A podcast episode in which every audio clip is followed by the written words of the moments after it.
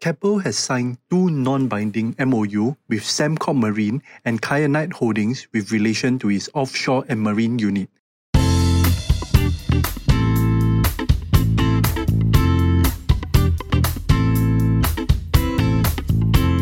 You are listening to the Let the Money Talk podcast, a podcast that provides the latest analysis of SGX company insights.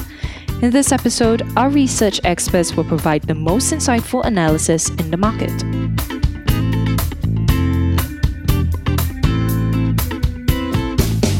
Hi, I'm Terence, Senior Research Analyst at Phillip Securities Research. In this episode, I will be covering our report on Keppel dated 25th June 2021. Keppel and Sembmarine has signed a non-binding MOU for exclusive negotiations on combining its O&M unit and Sembmarine. It is envisaged that Keppel and the merged entity will enter into a 50-50 joint venture.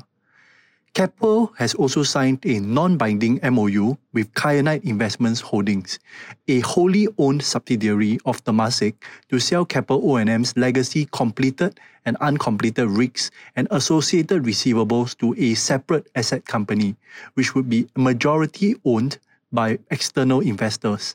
Keppel will retain not more than a 20% stake in the asset company as a non-core investment the external investors which Kyanite will procure will hold a balance of at least 80%.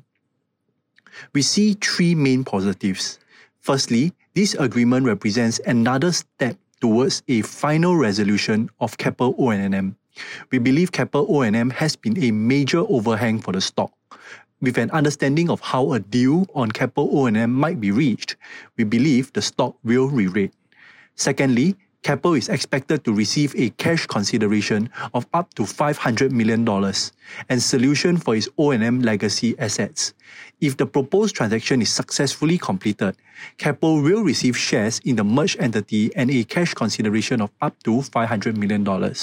It will be able to recycle this cash into new initiatives such as smart cities, renewables, and environmental solutions, which is part of its Vision 2030 plans. Lastly, Keppel shareholders will be again to have exposure to synergies and opportunities in the merged group as Keppel will distribute to shareholders all the merged entity shares that it receives by way of distribution in specie.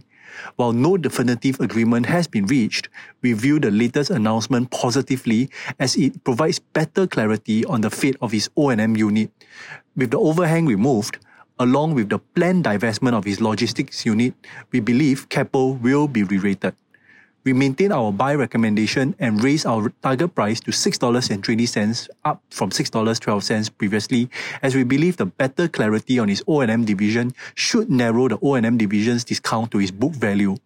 Consequently, we raised the value of its offshore and marine division to 0.7 times book value, up from 0.6 times previously. Thank you very much for listening. If you enjoyed this podcast, please forward it to others, share it on social media, and leave a review. Follow this channel to hear our other podcasts.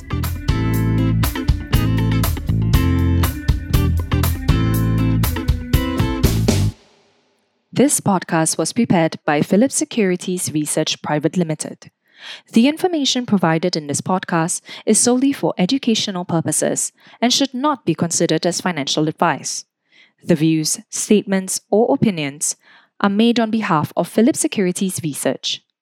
The information and any analysis forecast, projections, expectations, and opinions contained in this podcast have been obtained from public sources, which Phillip Securities Research believes to be reliable.